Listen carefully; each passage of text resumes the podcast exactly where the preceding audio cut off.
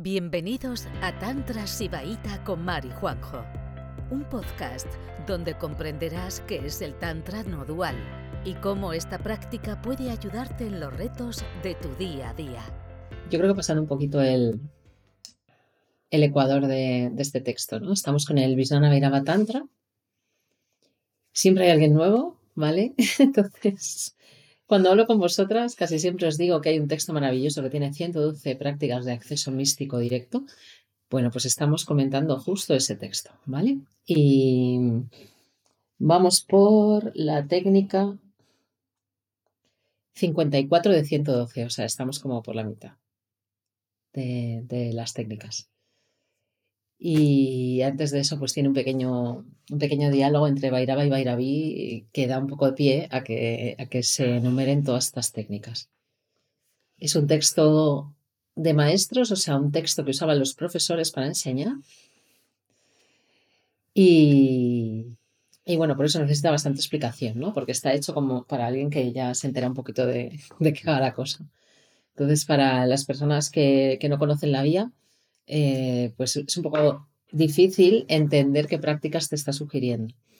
Y luego es un texto que ha sido muy mal traducido muchas veces, precisamente porque lo ha traducido personas que no sabía que ponía de verdad, ¿vale? Porque era un texto para personas que estaban enterando un poquito de qué va el tema, ¿no? Entonces ha sido traducido de maneras un poco peregrinas, por eso a veces alguna muy decepcionada me dice, me he comprado el Vijñana Bhairava Tantra, y le digo, pues es una mierda de edición, ¿vale? Entonces, la mejor edición es la que estamos usando, que es que ni siquiera está el texto en inglés, tienes que ir extrayéndolo un poco de lo que va contando el Swami Lakshmanjoo. Y bueno, pues yo he cogido eso y le voy poniendo palabras en castellano para que podáis seguir el hilo, ¿no? De las prácticas, y que una vez practicadas, pues volvéis al texto y sabéis de qué hablamos, ¿vale? Entonces, como todos los días hacemos 4 de estas prácticas, ¿vale? Vamos a hacer los versos del 79 al 82. O sea, 4, cada uno de estos versos tiene una práctica incluida. Así que vamos a hacer estas 4, ¿vale? Os he pedido que trajerais algo bello, porque es que hay una práctica que te dice que mires fijamente algo bello, ¿no? O sea, puedes mirar a tu ser querido si tienes la suerte de tenerlo al lado, ¿no? Porque de hecho te lo dice, que puedes mirar a una persona que te resulte muy atractiva. O yo qué sé, mira, yo también, aunque tengo a mi marido también, pues me he traído mi preciosa orquídea que me ha florecido en enero, entonces, por si nos apetece mirar la orquídea. Pero bueno, como es el día de los enamorados, nos tendremos que mirar entre nosotras. Si no tenéis nada bello alrededor, podéis mirarme a mí. Y con eso puedo hablar. No, broma. Vale, además te dice que tiene que ser un objeto que tengas que puedas poner delante de ti. También te dice que puede ser un jarrón bonito, algo así, ¿sabes? Como un objeto bello de uso diario, ¿vale? Pero que no valen pinturas, no valen fotos, no valen imágenes, porque dice que tiene que ser el objeto en sí, ¿vale? Pero bueno, eso no es justo el primer yukti, así que por ahora no nos vamos a meter ahí. Entonces, bueno, como siempre voy a leer mi versión en castellano, humildemente, de lo que pone en el texto, si me lo abres, por fin, del verso 79. Este texto lo compartimos, es un texto que está todo el rato en transformación, o sea, cada vez que me preparo esta clase subo mi traducción, que no pretende ser bonita, sino literal. Y eso, si cogéis el enlace, os lo guardáis por ahí y siempre lo podéis tener disponible, ¿vale? Pues si de repente queréis practicar unos yutkis y no os acordáis, pues si habéis estado en la clase y leéis el texto, seguramente os acordéis de cómo se practica. El enlace a ese texto está compartido en el grupo de anuncios. Hay un montón de enlaces a ese texto, que lo voy poniendo según vayamos dando clase. Entonces, simplemente si hacéis scroll up, lo vais a encontrar. El enlace al texto que está vivo, que en cada clase lo vamos alimentando, ¿vale? Bueno, esta se la sabe todo el mundo, o sea, casi los que acaban de llegar. Te dice, siéntate y coloca los brazos en semicírculo. Luego pon tu conciencia en el vacío que hay bajo cada una de tus axilas. De este modo entrarás en samadhi. Así tiene una... Ahí, mira, así. Ya está. ¿Cuántas veces os digo en el tandava? Espacio en las axilas, sensibilidad en las axilas. Pues este es el yutki que describe esta práctica, así, pero en crudo. Entonces, bueno, esta creo que hasta Guille, que se incorporó ayer, que tuvo la clase conmigo, ya se lo sabe porque ya le dije, abre espacio en las axilas, bienvenido Guille. Que, o sea, que simplemente con el primer acercamiento ya ese yutki ya lo has incorporado, ¿vale? Además funciona muy bien, es un yutki sactopaya, o sea que inmediatamente te hace conectar con la energía y como ya sabéis la energía es una, entonces cuando tocas la energía tocas toda la energía, entonces te lleva a un estado de no dualidad. Entonces el texto dice lo de coloca los brazos en semicírculo, ¿sabes? Que claro, mi círculo sería esto, ¿vale? El semicírculo sería, es que un poco de espacio, ¿no? Porque lo que te está diciendo es como que los coloques así, en vez de, no así, sino así. O sea, como así circular, pero es su manera de decirlo, pero bueno, que ya sabéis, pues como cuando elevamos los brazos para hacer tandava. Y te dice que pongas la atención en la espacialidad que se abre bajo cada axila. ¿Vale? Dividimos vuestra conciencia en dos, la atención, y ahí. Bueno, ¿quién quiere compartir qué sensaciones le da este yutki, no? Le dice que entras en samadhi. Ese es el resultado. Todos los yutkis tienen como una parte que te dice, haz esto y aquello, y luego te dice, y obtendrás esto o lo otro, este estado, o conocerás este estado energético y tal. Este te dice que entras en samadhi, en un estado de concentración mística, de expansión. ¿Vale? Si alguien me quiere, manita, si alguien me quiere compartir qué sensación le da a este yutki. Yutki es técnica, ¿vale? Para los que no lleváis mucho tiempo y os hablo en sánscrito. De ahí me cuenta nada, ¿eh? Cuéntamelo tú, ¿no? Pues mira. Háblame, marido. Bueno, si queréis decir algo, levantar la manita y os doy fecha luego. Pues mira, yo lo que siento es espalda. Lo siento y lo escucho. Es como que tal, pero yo te quiero decir una cosa porque me fascinan los yutkis que son multilugar. O sea, parece que la consciencia no está hecha para estar en un solo lugar. O sea, parece que está hecha como para estar en dos sitios. Porque si os concentráis solo en un solo lugar, parece como que es más fácil que la mente entre. Es como si estás solo en un lugar de la conciencia y en otro lugar está en la mente. ¿Sabes? Es como que todos estos yutkis que tienen como objetivo poner la conciencia en dos lugares separados, tanto de tu cuerpo como uno en tu cuerpo, otro fuera, ¿no? Es como que automáticamente te saca de la mente y te conecta pues con lo real, ¿no? Con la conciencia. Entonces, soy muy fan de los yutkis multilugar. A partir de ahora voy a llamar yutkis multilugar. Sí, bi, porque suelen ser bi. O sea, por ejemplo, lo de mirar dos objetos, que es súper potente, ¿no? Poner la conciencia en dos vacíos, en dos objetos, ¿no? Cuando te hablan del vacío es como que, claro, ¿cómo mira la yogini a un objeto? Como si fuera un vacío. Lo ve como píxeles. No lo ve como un objeto diferenciado. Sí, pero hay algunos que son de 3 y de posicionado. ¿Y de 3 también? Sí, la conozco. Ah, sí, sí, o sea, aquí. Pero, digo, pues, este es el multilugar. Yo no pensaba bastante decirlo. Y puede ser un montón de lugares que no pasa nada, pero el problema es cuando solo es uno. Porque ahí es como que te fijas ahí, entonces ya te puedes estar en la mente, ¿no? El otro caso de consciencia. Sí, luego también hay este juego como en la visualización de la sensación interna. O sea, que cuando te dicen estás desnuda flotando en el espacio, yo creo que cuando ya vas practicando llega un momento en que tienes las dos sensaciones. O sea, tienes la experiencia de estar flotando en el espacio y cómo te verías flotando en el espacio. Y la combinación de esos dos puntos de vista está representada por una letra, una vocal del sánscrito que se llama visarga, que son dos puntos, un punto arriba y un punto abajo, los dos puntos de vista. Y luego vamos a ver, porque luego vamos a ver un texto donde hay una visarga. Pero venga, ¿quién siente una sutil vibración al hacer esto? ¿Quién sí? Vale. Mira, me levanto la mano. Ya, es que yo creo que te reconoce. Qué listo. Hay algunos zooms que son listos, otros no. Vale. Bueno, para mí es una sensación muy a nivel centro-corazón trasero. O sea, es donde más lo noto, como una vibración que se abre desde como si fuera el chakra de tu centro-corazón, pero en la parte de atrás. Es como yo lo siento.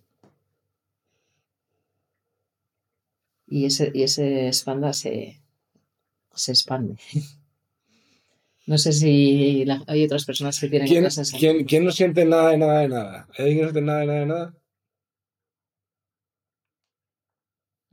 Miriam, que acaba de llegar. Miriam, a ver, probarlo. Tú, perseverancia, ¿sabes? Abre las dos manos y pon la consciencia al mismo tiempo en el vacío que hay debajo de una axila y en el vacío que hay debajo de la otra al mismo tiempo. Y estate ahí, con constancia, respirando.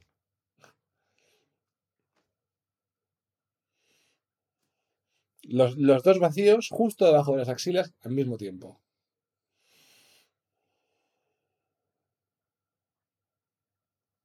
Y si tenéis el cuerpo bloqueado, debéis de sentir una especie de latigazo. Sí, como así. Sí, sí, un latigazo energético tenéis que sentir.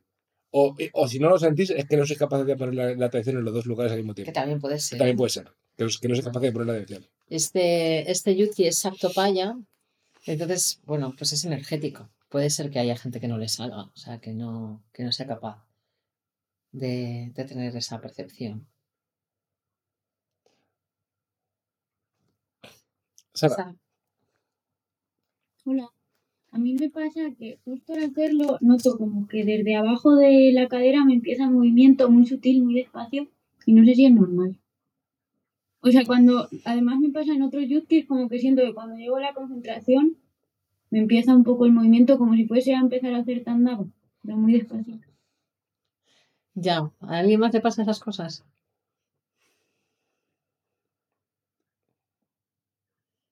Es que cuando el cuerpo hace cosas que tú no quieres hacer, que no salen de ti, suele haber ahí, hay una energía ahí metida. Puede que sí.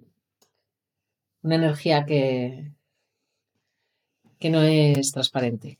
Vamos. Que no es puro espacio. ¿Vale? Eso pasa mucho, eso, las personas que empiezan a practicar en los primeros momentos, que de repente haces la visualización y no consigues quedarte quieta. O sea, es como que hay un resorte dentro de ti que te está como sacudiendo, aunque sea de manera sutil, ¿vale? Entonces, a ver, pasan cosas, ¿no? O sea que, pero bueno, que deberíamos ser capaces de quedarnos quietas unos segundos para hacer un yutki, sin que haya algo en el cuerpo que nos obliga a hacer un movimiento que no sale de nuestra voluntad. Entonces, en general, cuidadito con las caras, cuando se te pone una cara que tú no quieres poner, cuando se te pone, haces un movimiento que tú no has decidido deliberadamente hacer, igual ahí hay energías, ¿vale? Entonces, bueno, pues se irá disolviendo. Vamos, si no es muy radical. Yo tengo una duda para ti. Sí. Vale, y tú me dirás. No, yo tengo una duda. El tema del tandava, que es una cosa que me preguntaron en Instagram antes, pues el tandava no está escrito en ningún sutra. No, es una mezcla de unos cuantos. Es una mezcla de varios yutkis, ¿no? Vale. De toda la práctica en general, sí. Porque claro, el hecho es que también, o sea, cuando entras en la visualización de, por ejemplo, de la serpiente de la columna, es una visualización, ¿vale? Entonces inmediatamente tu estado está más sutil, ¿vale? Entonces te entras como un estado de el estado de sueño en vigilia.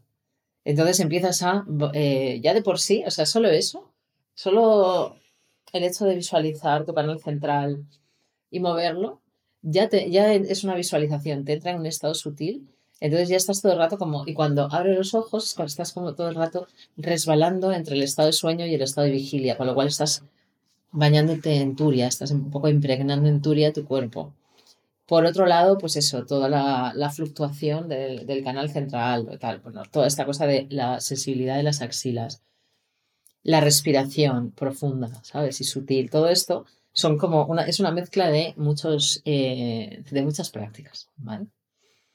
Entonces, o sea, si creo que juntas unos 5 yutkis, que si los juntas sería el tandava. Y uno es este, sí. O sea, principalmente, uno de los principales es este, de la espacialidad bajo las axilas, que inmediatamente te da una sensación de espanda, de expansión, de ligereza. Bueno, vale. Este, ¿me abres el...? ¿Qué? Ah, vale, perdón. Que si no... Vale. El del objeto. El objeto, vuestra pareja como objeto de contemplación. Nos vale. Pon cerca de ti algo muy bello, fija tu vista en ello, sin parpadear, y no dejes que ningún pensamiento aparezca en tu mente. Por este medio eres una con Shiva y viajas fuera del tiempo. Vale, descripción, o sea, un poquito de explicación de este yutki. Tiene que ser un objeto que puedas poner cerca, ¿vale? Que puedas poner cerca y que lo puedas observar ahí con los ojos bien abiertos y sin parpadear. Te dice que no te vale una imagen, que no te vale una pintura, que tiene que ser un objeto real, ¿vale? Entonces, específicamente, claro, las manjó, que dice que pues, una mujer guapísima, o eso, o unas flores bellísimas, o algo así, alguna planta, algún objeto de artesanía muy cuidado, ¿no? O sea, entonces lo que te dice es que tú no ves el objeto, ves la belleza, y la belleza es shakti, es energía. O sea, que algo sea bello es una energía. O sea, y el maravillarte por la belleza es una conexión instantánea con la energía. O sea, vas por el campo y de repente ves, hay una mariposa preciosa, colorida, y ahí que va aleteando y tú te quedas como... En plan... Si no eres una persona completamente fuera de... Bueno, muy densificada, es muy fácil maravillarse con la belleza, con los objetos bellos que nos rodean. Entonces te dice que lo que miras no es el objeto, sino la belleza que desprende. Y la belleza es algo sutil, ¿vale? Y que lo mires un buen rato sin parpadear. Fíjate, a mí me encanta el Tantra porque antes de practicar, ya sé que estoy deseando ver lo bello, esperar un momento, pausa. A mí me encanta el Tantra porque tú fíjate que ahora está todo el mundo, están las corrientes estas ahora que dicen... no, pues todo subjetivo, pues tú es tu experiencia y otro tiene otra experiencia. Pues aquí los tantricas dicen que no, que lo bello es bello, que todo por culo, ¿sabes? Y si alguien no es capaz de verlo, es que está densificado. Entonces, lo bello tiene una energía de belleza y ya está, y si no lo ves, eres tonto. O sea, la energía es intrínseca, o sea, está ahí, ¿sabes? Y entonces, pues eso, pues que esto es totalmente contrario a toda esta gente de New Age que parece que todo es tu cosa, ¿no? Sí, de hecho, de parte, como siempre, bueno, como este texto es una conversación que tiene él con una persona, un señor americano que es el que grabó todos estos comentarios de los textos y luego lo editó. También hay devotis, o sea, gente, alumnos de allí que no se sabe quiénes son, pero que todo el rato que le preguntan cosas, ¿no? Porque se ve que es una manera de enseñar el Tantra, ¿no? El diálogo, ¿no? Y te pregunten, pues, ¿y esto sería así o sería de otra manera, no? Y le dice, pero como igual le ha dicho que porque tiene que ser bello, ¿no? Dice, no, si tú estás en samadhi, ¿no? Si tú de verdad eres un sambhava, ¿no? Eres uno con la consciencia... te daría igual ver un objeto que otro, y te dice no, que para esta práctica no. Sabes que estamos hablando de la belleza, que la belleza es una energía sutil y que hay cosas que las tienen y cosas que no, claramente. Eso me recuerda mucho una entrevista que vi de Mónica Bellucci que le dijo, mira, la belleza es incontestable. Dice, mi experiencia de vida sí, es complicada y es extraña. Dice, ¿por qué? Porque es algo que no lo puedes poner en duda. O sea, eso es como que tengo una cualidad que nadie puede poner en duda, de alguna manera. Es incontestable. O sea, entonces... Pues eso, que tú ves esta orquídea y no es igual que un cardo borriquero, es incontestable. Entonces, bueno, pues y luego es muy gracioso eso, le dice, no, o sea, estamos hablando de que es un yutki, es una capacidad de los yois y de las yoinis, ¿no? Captar la belleza y maravillarnos, porque en este mundo dual... Hay cosas terribles y hay cosas increíblemente bellas, ¿no? Y que si podemos estar suficientemente afinados y en cuanto que empiezas a practicar te empiezas a maravillar de la belleza que te rodea y que antes pues no la veías. Pasabas por delante y no la veías. Y luego también te dice así como que se empieza... Claro, esto da de sí, ¿no? Porque le empiezan a cuestionar, ¿no? Como los alumnos. El John Hughes el que escribe el texto, no, ese nunca le lleva la contraria. Pero hay como unos alumnos ahí muy redichos que ya saben cositas y que yo creo que algunos son un poquito del tema baita y le discuten, ¿no? Y le dice, mira, yo mi Swami, el que a mí me inició, un día nos invitaron a una boda. Dice, y salió una novia increíblemente arreglada, guapísima, llena de ornamentos, no sé qué, tremenda, salió allí. Dice, y el otro la vio, entró en un estado que dice que lo contagió y que toda la sala, o sea, se estremeció por eso, porque el otro inmediatamente entró en un estado no dual, salió completamente, porque te dice, míralo sin pestañear y corta cualquier pensamiento. Y entonces como que entró en esa conexión con la belleza de la novia súper arreglada y ornamentada y maquillada y de todo, y se quedó en un estado que dice que todo el mundo se entró en una vibración mística brutal en la sala. Entonces, ahora sí vamos a hacer la práctica. Importante sin parpadear, importante sin mente. Y eso os va a llevar a fuera del tiempo.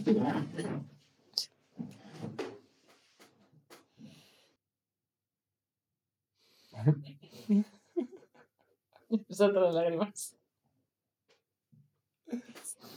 Bien, ¿eh? Esta práctica va a San Valentín. ¿Eh? Es muy San Valentín si estáis con vuestro enamorado.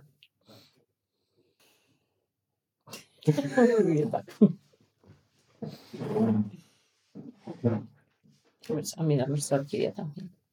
Es un...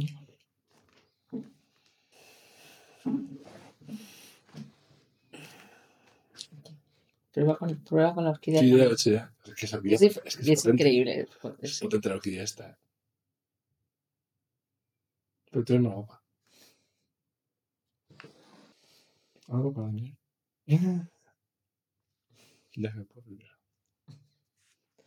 Bueno, esta práctica es para... Dice que hace desaparecer el tiempo, o sea que te podrías quedar... Bueno, cualquiera que... Hoy que es San Valentín vamos a ponernos un poco moñas. Cualquier persona que está enamorada se quedaría tranquilamente 5 minutos enteros absorbida. Y claro, ni siquiera tienes que parar tu mente, porque cuántas veces ha dicho, ¿sabes? Es como te quedas sin palabras, ¿no? Arrobado ante la admiración que sientes a una persona que amas, ¿sabes? Bueno, esta cosa, este arrebato, te deja sin palabras, ¿no? Casi él quita... No, te dice mantén tu mente sin pensamientos. Yo creo que es la práctica que todo el mundo le ha pasado una vez. O sea, no es que haya mantenido su mente sin pensamientos, es que se ha quedado, cuando decimos me he quedado sin palabras, es que me he quedado con la mente en blanco completamente. Es verdad. Parece como que cuando haces la práctica es como que la belleza como que te entra, ¿no? Como que te... ¡fua! Como que es una energía que te invade. Venga, decirme cosas de esta práctica. Sí, que alguien me cuente algo, que estás muy calladita. Manitas. ¿Estáis con una pereza hoy? ¿Estáis ya hartos de San Valentín? ¿Ya habéis cena con todos vuestros novios? ¿No te gusta novia? ¿Estoy ya con la pereza? Ana Miguel. Yo voy a decir lo mismo que habéis dicho vosotros, como que no hay que hacer mucho trabajo para parar la mente. Como que directamente es como muy disperso, es como muy casi sambhava o eso. ¿Cómo es, Ana Miguel? Ya casi sambhava ahí. Te deberías de hacer un comentario sobre la... Más. ¿Habéis tenido algún objeto ahí interesante, Pilar? Pues el objeto desaparece. Es como si se fundiera en la espacialidad. Sí, de hecho, si lo haces bien es que ya cuando lo miras ya no hay objeto. Dicen que esto te hace experimentar algo que se llama en sánscrito. Lo siento, lo voy a decir. Pratamabasa, que es el flujo de la percepción objetiva. O sea, no es el objeto, sino el flujo de la percepción, ¿sabes? Del conjunto de percepciones que emite ese objeto. Entonces, inmediatamente el objeto desaparece porque tú entras en ese flujo de percepción. Eso es interesante, porque cuando yo hago la práctica esta de poner mi atención dentro y la atención fuera, lo que siento es el flujo, es como que se abre un camino en la conciencia y se abre así. Es verdad, como que el flujo sí, es como que... Sí. O sea que cuando algo tiene esa cualidad de la belleza, inmediatamente de ver un objeto se convierte en el flujo de un montón de percepciones y sensaciones que aparecen en ti. Maridas, decidme. Presidentas. No sé, a presidentas. Bueno, a mí también la sensación de que ha desaparecido mi marida y mucho espalda, y por la espalda que me iban subiendo sensaciones de como escalofríos, ¿no? Y como muy seguido y mantenido. Pues nada, a practicar más. Que mira qué fácil lo tenéis. Sí. Qué bonito, ¿eh? Oye, esto cuando hagamos bodas tántricas, que podemos hacer bodas tántricas, esto puede ser una práctica. Yo casi prefiero chamánicas. Somos sí, obvio, chamánicas. Primero que vomiten. Porque claro. Si no, hay mucha obstrucción, amor. Sí, claro. Manuel y Cristina. Cristina, ha sido. Cuando la primera vez así me enfrenté, ¿no? Es como que aparecen muchos condicionamientos, ¿no? Pero no sé si ha sido por ser la pareja, ¿no? Es como de repente, es como... Porque luego lo he hecho con un objeto que tengo ahí enfrente y la primera impronta no ha sido todo el condicionamiento. Cuando lo he hecho con él ha sido como de... O sea, me he reído, he tenido que cerrar los ojos y cuando ya lo he vuelto a abrir, sí que, ¿no? Ya, boom, ¿no? Me ha venido así como aquí algo fuerte en el centro corazón, ¿no? Pero la primera, sí, ha sido como de un montón de imágenes, ¿no? Sí que me ha entrado el pensamiento mucho. O el condicionamiento. Sí. Bueno, siempre es difícil practicarlo a las parejas, pero bueno, por reírse un poco no pasa nada. Yo también me he reído un montón cuando nos miramos. Sí, sí, pero bueno, que eran no solamente la risa, sino, pues no sé, ¿no? Como, no sé. Pensamiento o no sé. A mí me ha dado un sentimiento así como de culpa de decir, joder, la tendría que venir más. Pero bueno, esto con la pareja suele pasar. Abraham.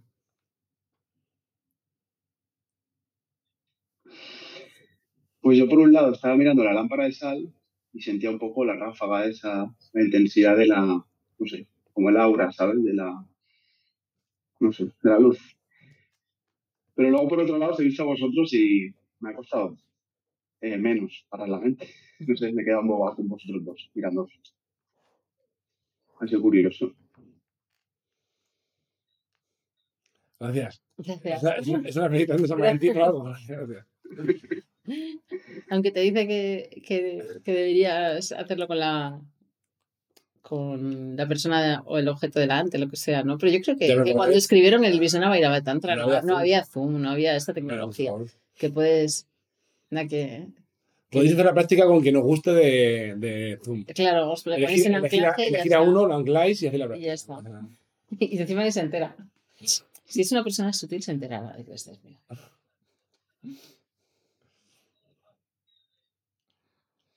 El guapo Tinder. Bueno, el guapo ruleta. Sí, yo creo que decían lo de que el objeto, porque no sabían hasta qué punto la tecnología te iba a permitir tener a una persona casi como tan parecida. Bueno, ya con la caja de Apple lo flipas. Gracias por escucharnos. Volveremos pronto con otro episodio de Juan y Mar, un podcast de Tantra Shivaita.